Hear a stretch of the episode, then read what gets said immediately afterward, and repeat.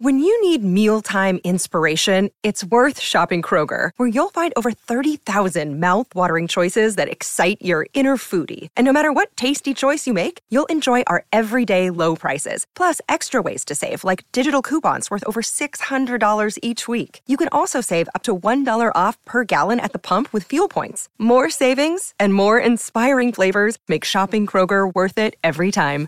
Kroger, fresh for everyone. Fuel restrictions apply. Hi, everybody. This is Adriana Trigiani. I'm the host of You Are What You Read. I have the privilege of interviewing luminaries of our times about the books that shaped them from childhood until now. We get everybody from Sarah Jessica Parker to Kristin Hannah, Mitch Albom, Susie Essman, Craig Ferguson, Rainn Wilson, Amor Towles, you name it, they come, they share. New episodes of You Are What You Read drop every Tuesday on Apple, Spotify, or any major streaming platform wherever you listen to your podcasts together. This, this is our origin story. Story. My Talk 1071 is KTMY FM HD1, Coon Rapids, St. Paul, Minneapolis. Hey, you want to hear something awesome? Awesome? Yeah. Yeah. News time. And Good afternoon. Welcome back to the Adventures of Bradley and Dawn on My Talk 1071. People have been sharing their thoughts and feelings and memories of actor Matthew Perry, who passed away over the weekend. We have been talking about not only his passing, but his life, his career all day on the station, and will continue throughout the rest of today, and I'm sure into the week as well. Joining me today as we remember Matthew Perry, but also uh, the other top stories of the day is our good friend Paul McGuire Grimes from Paul's Trip to the Movies.com please check out his website. Hey, Paul. Hey, Bradley. Thanks for filling hey, in today. Thanks for having me. Of course. Now, one of the things that I love and adore about you is your obsession with TV and movies, because unlike my obsession, which is scatterbrained and all over the place, you are very thoughtful about like where different films and TV shows sit in sort of the overall pantheon of uh, film and TV. This time of year, everybody's thinking about scary films, and we just talked about one in the that's been very successful. Five Nights at Freddy's. Yeah, have you seen that one? Uh, yet? yes, we watched it last night on Peacock, so we didn't go oh. to the theater. Oh. So we you did, were one of the people we were, who just streamed it instead of going to the theater. Yes, I mean, so, you know, we have a we have a kiddo, so it's just oh, easier totally for us to stay home and watch that one. And it's frankly been easier to do that if movies are streaming, or I'll or just try to watch something at home. But it was it was a fun movie, not like great. It maybe it wasn't up my alley totally. Like I I had no context to the video game that it is based on, so I kind of went into the story blindly. But there certainly was this nostalgic trip for me because it, I don't know how much you know about it, but I don't know It takes place in this I, closed kids pizzeria, much like a Chuck E. Cheese with a like animatronic band. Oh, that's right. It, this is the one that had that sort of yeah. Yes. I, so I like it that. brought me back to that era of like being a kid and like poking behind the curtain and then the, the band animals are just there frozen. So that's the setting for this movie. Okay, so one of the things that scary movies, and this is one of the things that drives me away from scary movies, but definitely made me run towards them as a kid. For some reason, I loved them as a kid, hate them as an adult. Ah. Um, is like just scaring people, you know, jump scares, like Right. out of nowhere. Ah! Yeah. Yeah. You wanted to talk about the decline. Apparently, there's a decline in jump scares in Yeah. movies. I, so I love scary movies. I love horror as a genre. In any decade of um, horror movies we could talk about, I love this. The '70s era is actually my favorite I was of the gonna say, horror what's your genre. favorite Seven. My favorite decade? scary movie is Halloween from 1978. John Carpenter, Jamie Lee Curtis.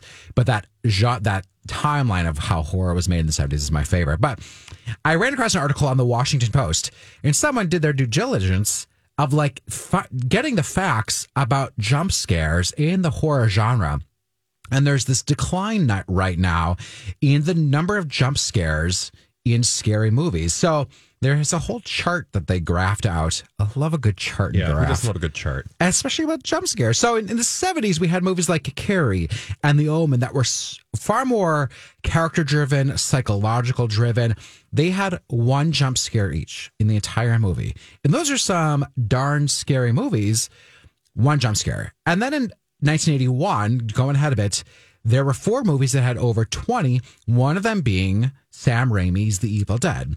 Now, as we track horror movies and the timeline of their popularity, they really started to, do, uh, and then in the like 70s, 80s, we had slasher flicks. Halloween gave birth to A Nightmare on Elm Street, Friday the 13th. Texas Chainsaw Massacre was a little before Halloween, but again, a whole franchise there the horror genre really started to die die down until we got to Scream in 96, which then reinvigorated the horror genre. We jump ahead into the 2000s where you will then have remake after remake of remake. And then in 20, 2003's Freddy versus Jason, that had 24 jump scares in it. So this article really talks about if something is a major jump scare, a minor jump scare, and why that is happening.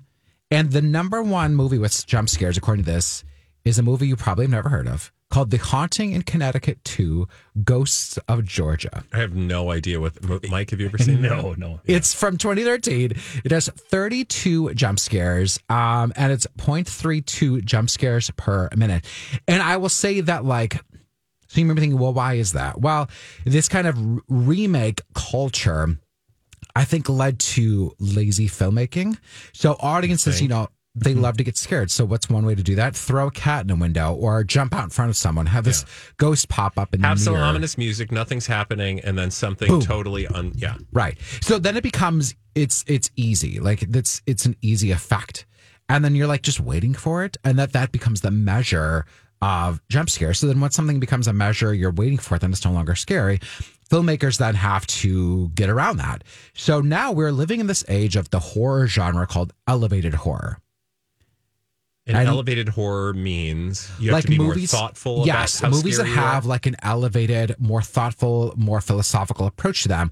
We're thinking the work of Jordan Peele, like Get say, Out, yeah. Us, Nope, uh, The Witch, Midsommar, Hereditary, A Quiet where you Place. kind of it's like the the pot is slowly boiling like you're the frog in the pot and all of a sudden you're like into the movie and you're like oh my god i'm surrounded by terrifying things Right. Yeah. And now we're just in the thick of it because there's no coming back from Toni Collette absolutely losing her mind. Have you seen Hereditary? no Mike? No, I've not.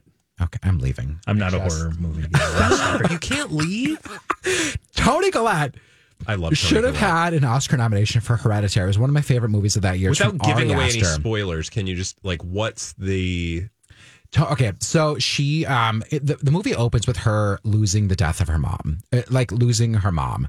So th- it starts off in this head place of trauma over death, and then there's a big thing that happens where her daughter dies, and from there it's like this mother played by Toni Collette who not only has to bury her mom but also her daughter, and it just descends into madness after in in like this psychological headspace of trauma. And I'm really trying to be vague here about what transpires in this movie, but there's some just brutal images, shockingness, and then the ending is just like shocking. Like there's a twist that you find out kind of what, why this is happening. yeah It's fantastic. So Ari Aster was the writer director of that. He did Midsommar after that with Florence Pugh, and then earlier this year, he had a movie called Beau is Afraid. So it's that kind of thing where you it's more psychological it's- yeah, it's more thoughtful We're going back in a way to like how 70s horror was made. And then when you think about good jump well, scares, like I the love shining Yeah. for example great. is so i mean there are jump scares i'm sure and it's sort of traditional horror but at the same time it's just a huge psychological even the exorcist Oh, 100%. Shining is 1980, Exorcist is 73. I love The Shining in a very different relationship that I have with the book. But ooh, what Stanley Kubrick did. One of the best jump scares recently, and I think because they are a little bit less frequently now, if they're done well, they land. Did either of you see The Haunting of Hill House from Mike Flanagan? no. What am I doing? I know. You know, Dawn is the one that you want to talk to me because right now. she loves horror movies. She's Six five one six five.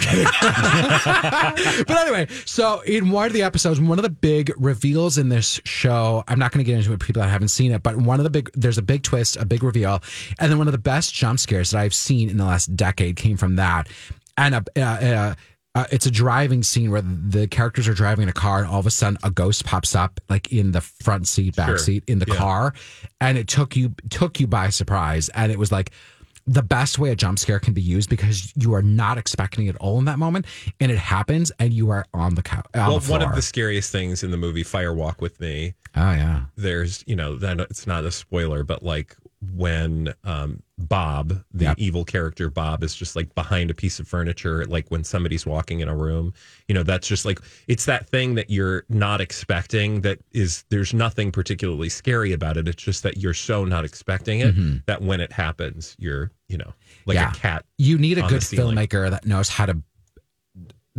direct and choreograph suspense, but not one that's just looking for cheap scares. And I think some david lynch is oh, he's a amazing genius. at that. Yeah. Paul, I hate to cut the conversation short, but we do have to run. If you were going to tell people to watch one film this Halloween, what would it be? One scary film. Halloween. Yeah.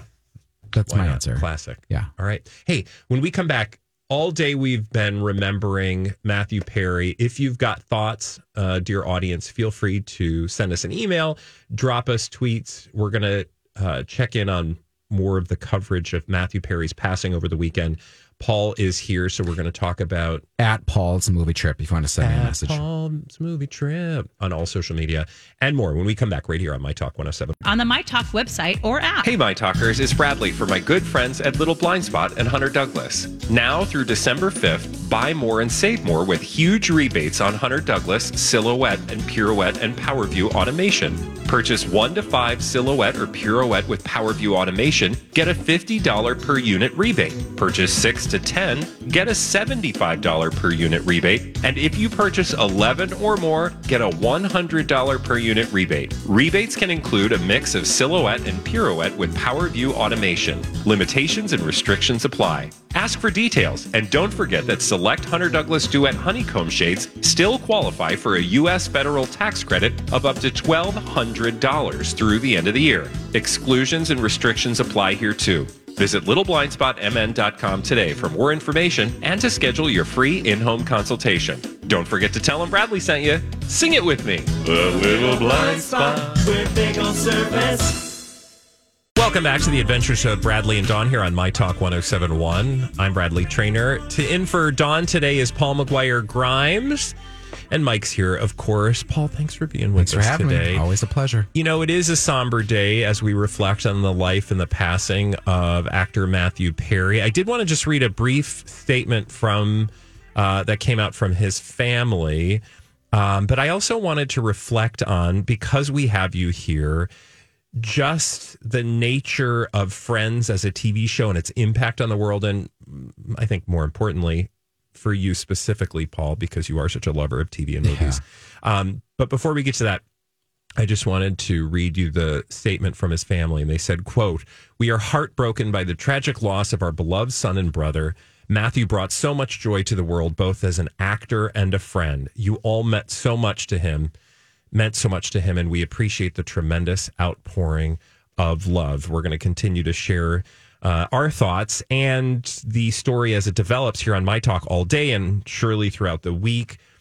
But now, Paul, because, and for those of you who don't know, my talkers, you do know Paul, of course, from paulstriptothemovies.com. He's reviewing TV and movies constantly, but you're also just a lover Yeah. of, and I should say that it comes from the love you have for TV and movies as pertains to Friends, specifically as the TV show itself. What was your relationship? Yeah, so Friends show? came out in 1994, and I'm going to date myself here. I was 11 years old, and I remember Such a baby. such a young pup. Um, so I was young, and it was probably like fifth or sixth grade, and I remember really loving the show at the time. But you're, I was 11. I didn't get all the humor, but it was so funny to me, and I remember um, getting uh, a Ross haircut. Like I liked David Schwimmer's haircut, so I wanted my hair to look like that. Yeah. So I went to our, you know, our, my barber stylist and like, hey, can I get this? And then when I came back to school that next day, people were like, oh, you look like Chandler, and I'm like, I wanted the David, not the Ray. like, I wanted the David Schwimmer. So there's that. Like, and I remember just loving the show and watching it, and you feel like you, all six of those main characters were so uniquely written and performed that they all stood out and the, they all could be loved and they all were funny for their own intricate ways. I wouldn't even say that any of them were the straight one and everyone else was the sidekick. Like they all six were like great supporting characters to one another. in their own storylines and had their own eccentricities. Um, when Matthew, and then later on in life, it ran through to 2004. It was a 10 season show, which I think is really remarkable. And one thing I'm remembering now too is that the cast basically demanded to be paid like a mil- like I think it was the first million cast dollars per episode, per episode, right? and they all did that together like in a unified fashion. Anyway, I remember um, in 2004, I was part of a traveling children's theater called Prairie Fire Children's Theater. If anyone out there knows about All these crazy alien stories can't be true, can they? Hey, it's Stephen Diener, host of the Unidentified Alien Podcast. And whether you're new to the conversation or have been looking into it for years, you need to check out the fastest growing alien show out there, the Unidentified Alien Podcast, or UAP for short. There's a crazy amount of alien encounter stories out there from all over the world. And the beauty of it is that I bring them all to you and let you decide what you believe. Download and subscribe to UAP on any of the major podcasting platforms. And you can also find it on UAPpodcast.com. I'm Bradley Trainer. And I'm Don McClain. We have a podcast called Blinded by the Item. A blind item is gossip about a celebrity with their name left out. It's a guessing game, and you can play along. The item might be like this: A-list star carries a Birkin bag worth more than the average person's house to the gym to work out. Pretty sure that's J Lo. And P.S. The person behind all of this is Kris Jenner LLC. We drop a new episode every weekday, so the fun never ends. Blinded by the item. Listen wherever you get podcasts, and watch us on the Blinded by the Item YouTube channel. uh, they're based in Perham, Minnesota, or like up in that Alexandria area. And the summer, the week that we were all training together, we like spent over like spent this week together learning our shows. And one of the other cast members who's di- doing a different show, he brought in like a like a CD binder just full of Friends DVDs.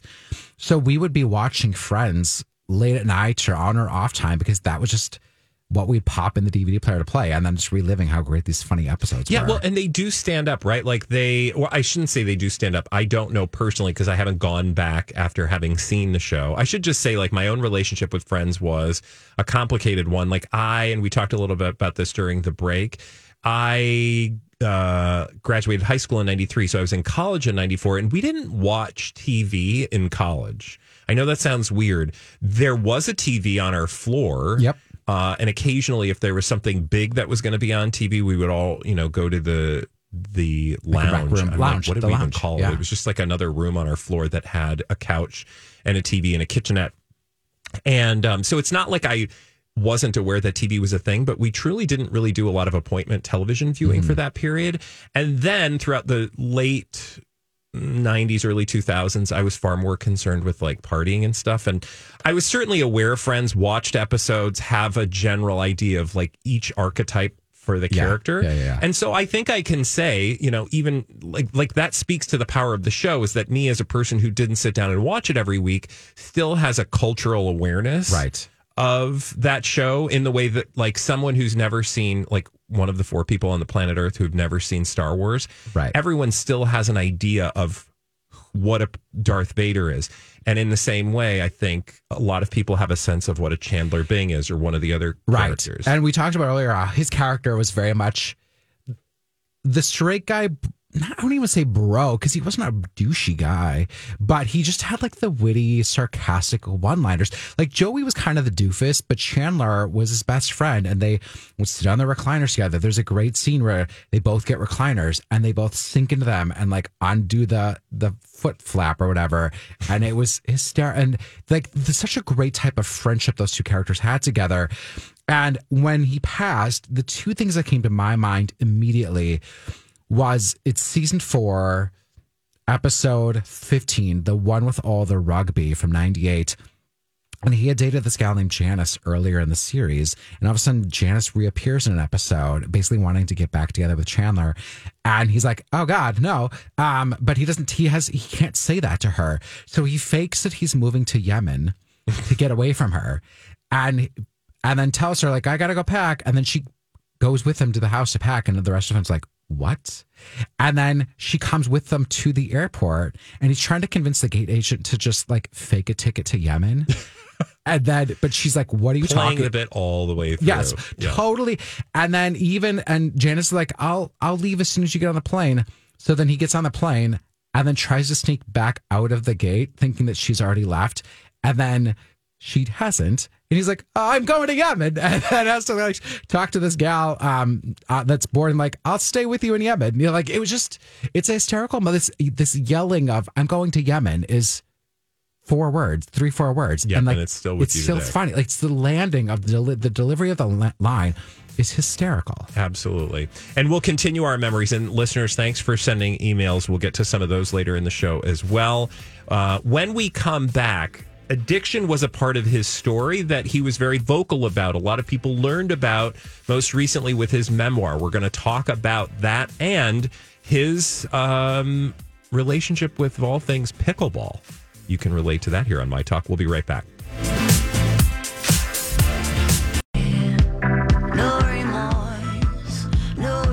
Welcome back to the Adventures of Bradley and Dawn. I'm the Bradley. The Dawn today played by the incomparable Paul McGuire Grimes from Paul's Trip to the Movies. Hi, Paul. Hey, always happy to be going in as understudy. Yeah, well, especially on a day like today, which is a it's a hard day, right? For obvious reasons, when we lose a tremendous talent like Matthew Perry, um, it it gives us the opportunity to reflect. But if I'm going to reflect with anyone other than Dawn, I'm glad that it's you because you do bring to the table a bunch of knowledge and experience in the world of television and movies, and something Matthew Perry certainly knew lots about. Um, and so you've been very kind to share your thoughts Thank and you. feelings with us throughout the day today. In addition to the fact that he was, you know, look, when somebody famous passes away, how can I put this? I bet a lot of people with Matthew Perry had the feeling, oh no, I wonder if this had something to do with his. And I am very guilty of that. I don't think there's anything to be guilty for because I think he was very public in his struggles with alcohol and drugs. Most recently, we know because, of course, his memoir last year, right? So I think it's okay to have those thoughts, right? And if you have people in your life who struggle with drug and alcohol addiction, you, again, you want to be kind and loving, but you also just want to acknowledge that it's a thing. To not talk about it is actually very dangerous. And Absolutely. truly, Matthew Perry himself, in, in a conversation he had with Diane Sawyer, talked about this. The silence is actually, and being alone is a very dangerous thing for someone who struggles with alcohol and drug addiction. I know that. I can also speak to that myself because as a person uh, who's recovering from an alcohol addiction, for the last 20 some years. When somebody tells you she asks him at one point in this interview that she did last year with him uh, following his memoir like how should how will people know when you're in trouble? And he said when i say something like i'm just going to stay home tonight and you know be by myself like that's a sign.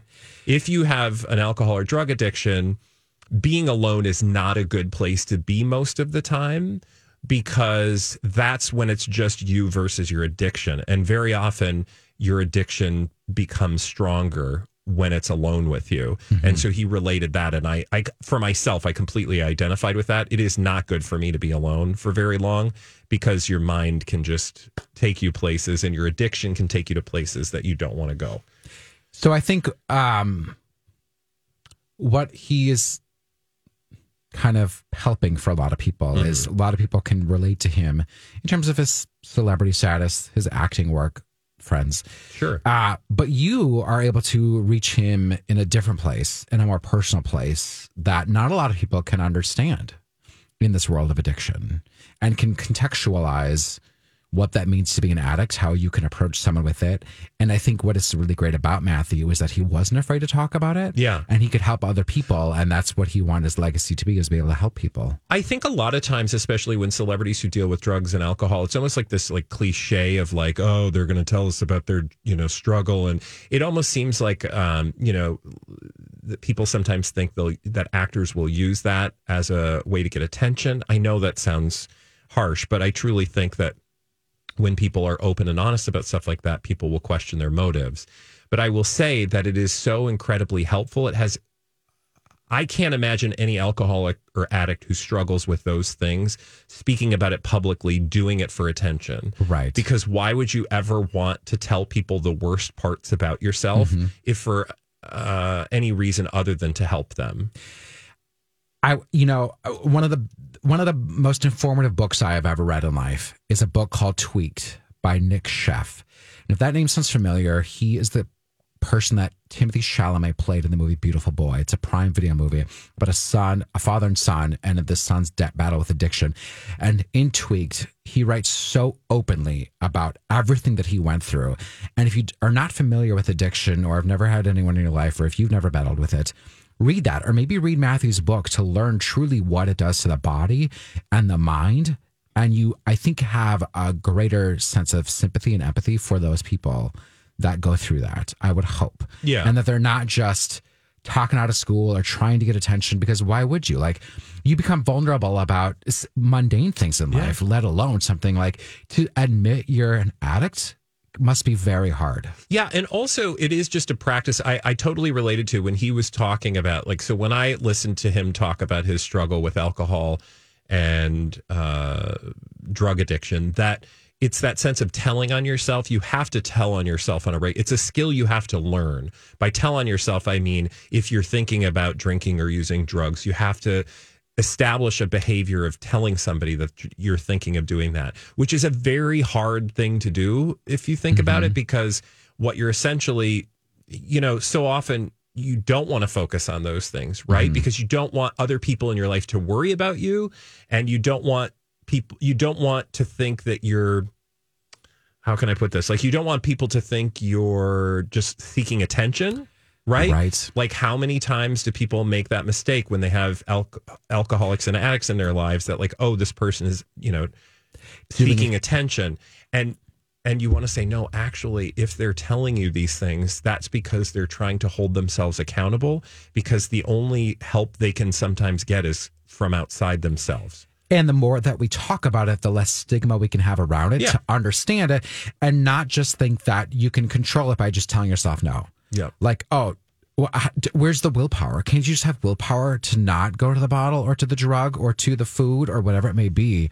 Well, I, How I imagine know, a lot like- of people would read Matthew Perry's story or hear Matthew Perry's story, and if you don't know it, he has talked about how he's been to rehab umpteen times and, uh, you know, addicted to all kinds of drugs, and you know, in addition to rehab, uh, has done all of the things ten times over. And I think a, a reaction often is, "What's wrong with you? Why can't you just figure it out?" Right? And in fact, I would argue the fact that he tried again and again to, to not tried, battled his addiction again and again, and would would have a setback and then step right back up and uh, you know go back to meetings, go back to rehab, go back to therapy, whatever was working for him at the time.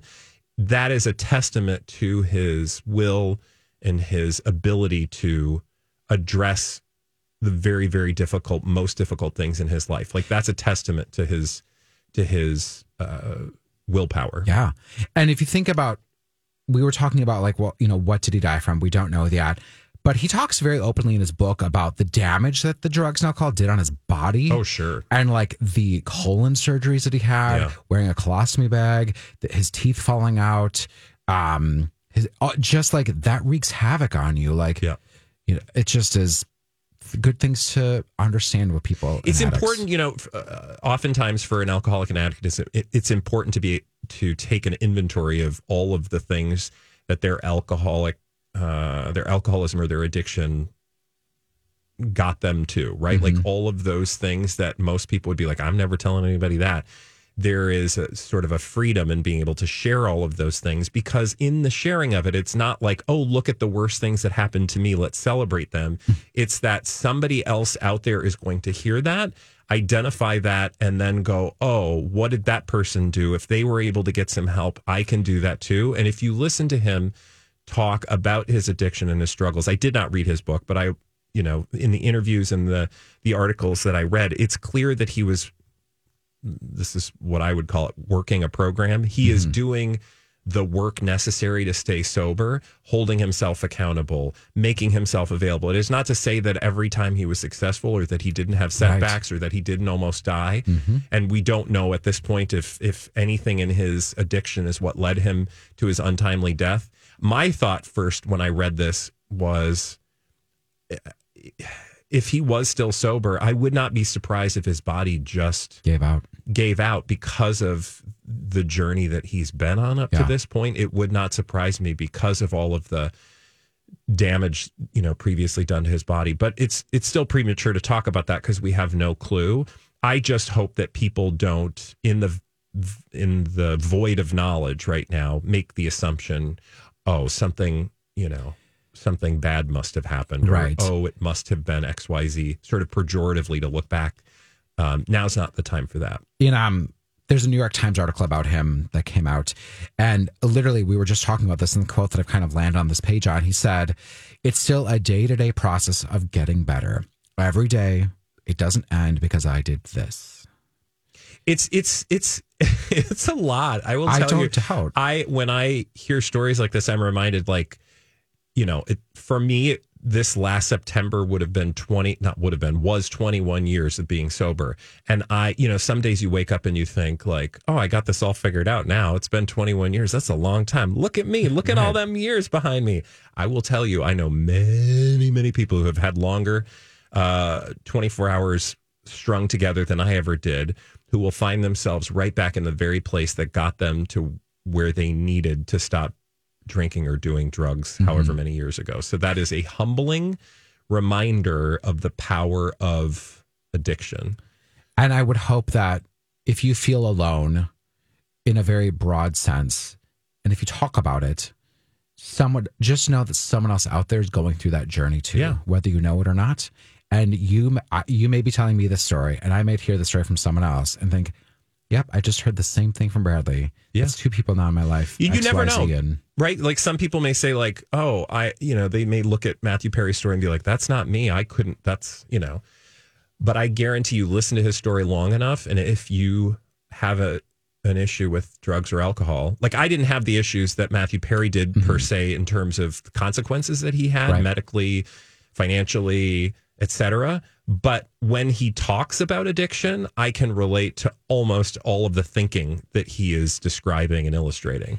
this just made me think of um i want to make sure i phrase this correctly he was in a place financially to get help to Oh, pay sure. for surgeries to to um go see all these doctors Yeah. to then get all the help that he needed where a lot of people and i'm guessing a lot of addicts out there aren't in that place to get the help that they need Yeah. so you just then have to wonder what is everyone else doing that that is not making The good friends residuals don't let that be overwhelming if you do struggle with drug or alcohol addiction because there are ways out there to get the same Yes. help if you don't have the means and resources but i absolutely un, you know agree that it, not everybody has the ability to um, fund Yeah. their recovery in the same way but there Mhm. are options and answers out there for people so if you um, you know if you are looking for support or help right now i guarantee that it's out there so when we come back wow that was a heavy topic right we didn't even get You to know what he we were- did in recovery what's that maybe we talk about that when we come back talk about what his sport that he played Oh yeah, we didn't get to pickleball. You're Yeah. absolutely right. I'll tell you about Matthew Perry's uh, love for pickleball of all things, and we'll get to Britney's memoir as well when we come back right here on my. Keyword awareness. Hey, my talkers, Bradley here for my good friends at Alight. We are alight.org. It's been, oh gosh, I can't even think of the number of years it's been since I first learned about the organization known as Alight. At the time, it was actually called the American Refugee Committee, ARC. And they changed their name to Alight. And there's a wonderful story uh, about why they did that. But it really gets to the communities that they serve. The communities that Alight serves, and by the way, Alight's based right here in the Twin Cities, are displaced persons, people just like you and me who've been forced to leave everything they have behind because of war, conflict, and famine. And increasingly, when you turn on the news, when you open your social media feeds, you see that the numbers of displaced persons around the world has increased. Every single day of the year, the Alight team is there. Thanks in no small measure to your support. Head to wearealight.org today. Matthew Perry liked pickleball?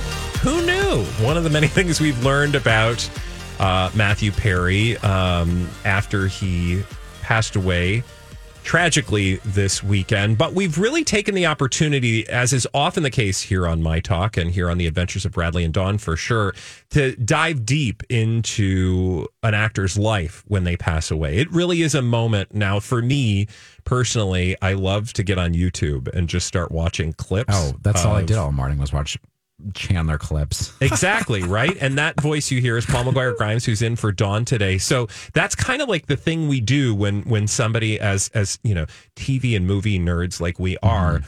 We just kind of jump into the pop culture abyss that is YouTube because you can find anything there. So you were watching Oh, I mean, from, yes. from friends. So one of the other ones I didn't mention earlier, of the things that came to my head right away, was there's a scene where they're all the six of them are playing a trivia game about each other, and Ross is the host, and it's you know it's um Rachel and Monica against Joey and Chandler, and the question is what name is on the TV Guide subscription that comes to Chandler's house or to their apartment.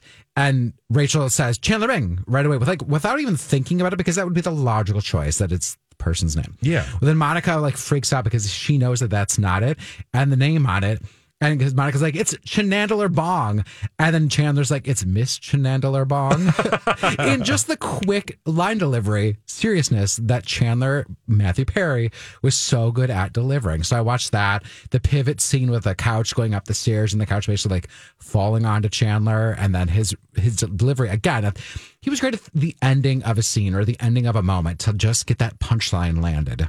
Yeah, what do you think it was about the way he presented that character, or what was it about his presentation of humor that made him so successful? It was that show? snarky. It was sarcasm, and I think that that is such a hard skill, not only as an actor for delivery, but as a person that you wish you had. Like if you, I, I think we all wish that we were good with comebacks.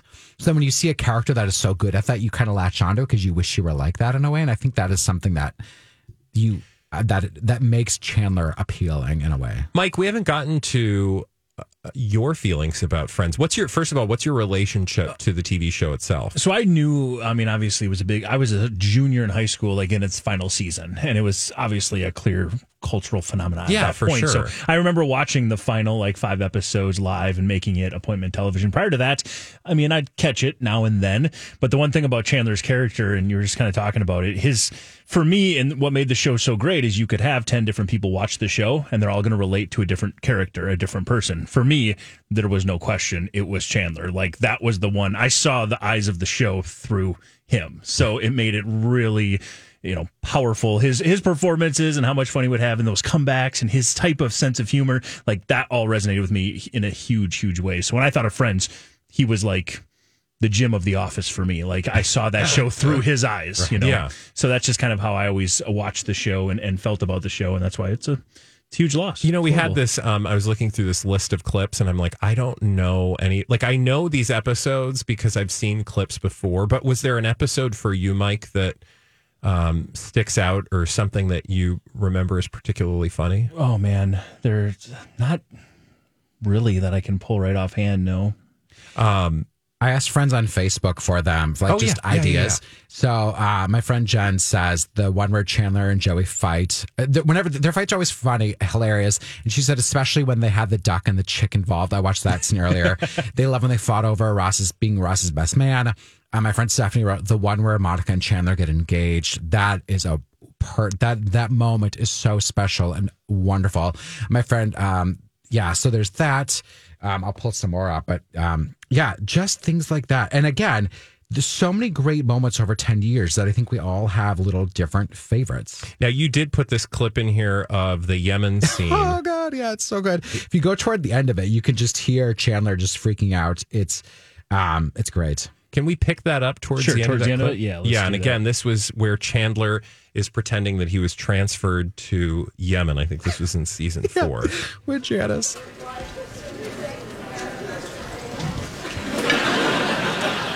Puts his head back out and walks away.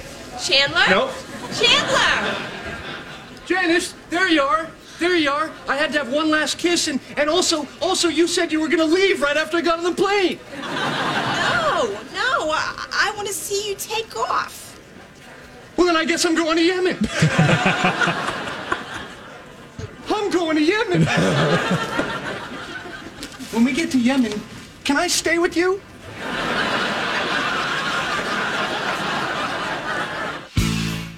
Just so many So- different, and that oh, also the thing that that made me think of. So that would have been what 1998.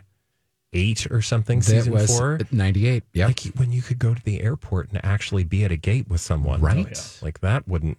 That's not happening. you could hold up your little sign saying Yeah. someone's last name. We, I, the other story I want to make sure we get to. So we've been remembering uh, the life and the career of actor Matthew Perry. In the last segment, we talked about his struggles with addiction and how he was so public about them. Talked about them in his memoir, which was very healing and helpful for him. And most importantly, he wanted it to be helpful to other people. But within that, you learn about his love of pickleball, which is something here on My Talk we can relate to because most recently our project Down and Dirty involved pickleball. But he apparently played pickleball to help with his recovery. I mean, I don't want to oversell it, but essentially he was a regular pickleball player at a place near his home in LA. He had a coach and uh, he played, I think, with other people in recovery. I guess he would play up to five times a week. He talked about it a lot. I think he might have had a home or a pickleball court uh, put in at his home.